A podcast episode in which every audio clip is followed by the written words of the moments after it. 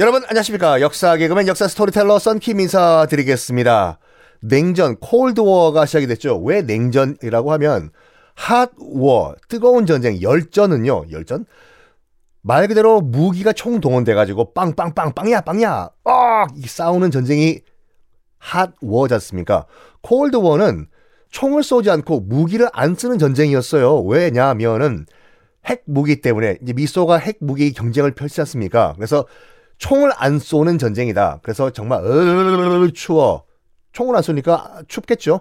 그래서 콜드워 냉전이라고 부르는데 먼저 일단은 시작은 미국이 먼저 시작을 했어요. 뭐 지난 시간 말씀드린 것 같이 아이 서유럽에 있는 우리 자본주의 형제들, 네 미국님 소련이 또 우리 어, 유럽을 침공할 때를 대비해서 말이야. 우리 유럽이란 건 이것은 자본주의 세계를 말하는 거지. 아, 알, 알지. 우리 서방 자본주의들이 뭉쳐서 하나의 조직을 만들자 해서 만든 것이 1949년 4월 나토 북대서양 조약기구라고 말씀드렸죠. 꼭 기억하세요. 북대서양 조약기구 나토는요 군사 조직입니다. 군사 조직이요. 소련도 뭐 가만히 있을 수가 없죠. 저 뭐야? 에? 미국과 영국 등등등이 북대서양 조약기구 나토. 하! 우리도 그러면 비슷한 걸 만들어야지. 당할 순 없잖아. 그래가지고 1955년 그러니까 한국 전쟁이 끝난 다음에 야, 동유럽 국가들 우리도 사회주의 정권이 생긴 국가들 다 모여. 예, 모습니다. 모인 데가 어디냐면 하필이면 폴란드의 수도였던 바르샤바에서 모인 거예요. 폴란드는 그때부터 이미 아, 소련과 같이 이제 동유럽 공산 국가가 됐는데 자자자 이 정도면 거리 적당하지? 폴란드 수도 바르샤바로 다 모여. 바르샤바, 바르샤바, 바르샤바 모여요. 여기서 어, 모인 김에 서방세계가 만든 나토와 비슷한 우리도 대응할 수 있는 군사 조직을 만들겠다. 알겠나? 이름은 뭐라고 하죠? 어, 여기가 어디라, 어디라고? 바르샤바인데요? 어, 어 저쪽은 북대서양 조약기구잖아. 우리는 쿨하게 도시 이름을 한다. 바르샤바 조약기구. 이래서 이 냉전의 동서 체제가 각각의 군사 조직을 가지게 됩니다. 미국을 위시한 서방 자본주의 국가들은 북대서양 조약 기구, 소련을 위시한 동유럽 국가들, 뭐 사회주의 국가들이죠. 는 바르샤바 조약 기구, 둘 다 군사 조직이에요. 그러니까 나토가 우리를 공격하면, 어? 우리도 하나로 뭉쳐 싸운다! 아니다! 네! 여러분 요즘 그 우크라이나 사태 외신 좀 보신 분들은 뭐 좀 관심 좀 안 가지셨나요? 뭐 오늘부터 가지시면 되죠. 우크라이나가 지금 뭐 러시아와 뭐 싸운다. 러시아가 뭐 내년 1월이면은 우크라이나를 뭐 침공하네 만에 얘기가 나오지 않습니까? 그거 관심 없으세요, 여러분?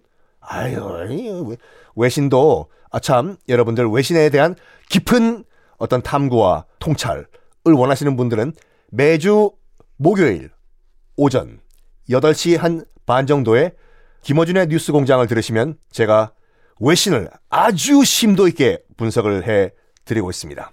뭐 공장장을 제가 압도하고 있어요. 저도 한번 수염 한번 길러볼까 생각 중인데 이게요 러시아가 왜 우크라이나를 침공하네만 하는 이유는 뭐냐면 이 러시아 입장에서 봤을 때는 나토가 정말 경기가 일어날 정도로 민감한 조직이에요. 군사 조직이지 않습니까? 그래서 러시아는 물론 바르샤바 조약 기구는 해체가 됐어요. 현재는요. 러시아 입장에서는 완충, 완충 지대가 필요해요. 서방 세계와 함께. 지도 한번 펼쳐 보실까요? 쫙. 자, 러시아와 이 서방 세계 사이에 뭐가 있습니까? 지도가 있는데요. 아, 지도가 있겠죠. 북쪽 보면은 벨라루스란 나라가 있죠. 그 바로 밑에 보면 우크라이나란 나라가 있죠. 우크라이나 바로 밑에 보면 유럽의 방광이라고 하는 흑해가 있지 않습니까? 음, 좋아요. 이 벨라루스, 그러니까 우크라이나 바로 위에 있는 벨라루스란 나라는 친러시아 국가입니다.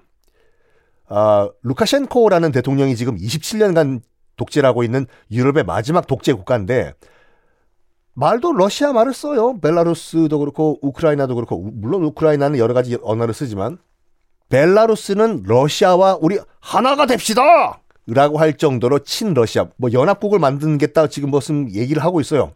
그래서 벨라루스는 오케이. 러시아 입장에서 봤을 땐. 아, 이뻐, 이뻐, 벨라루스. 너희가 중간에 끼어가지고 말이야. 이 서방 세계와 너희들이 약간 무슨 쿠션 역할을 좀 해줘. 알겠나? 네! 문제는 우크라이나예요. 우크라이나는 계속해서 나토 가입을 추진하고 있거든요. 우크라이나가.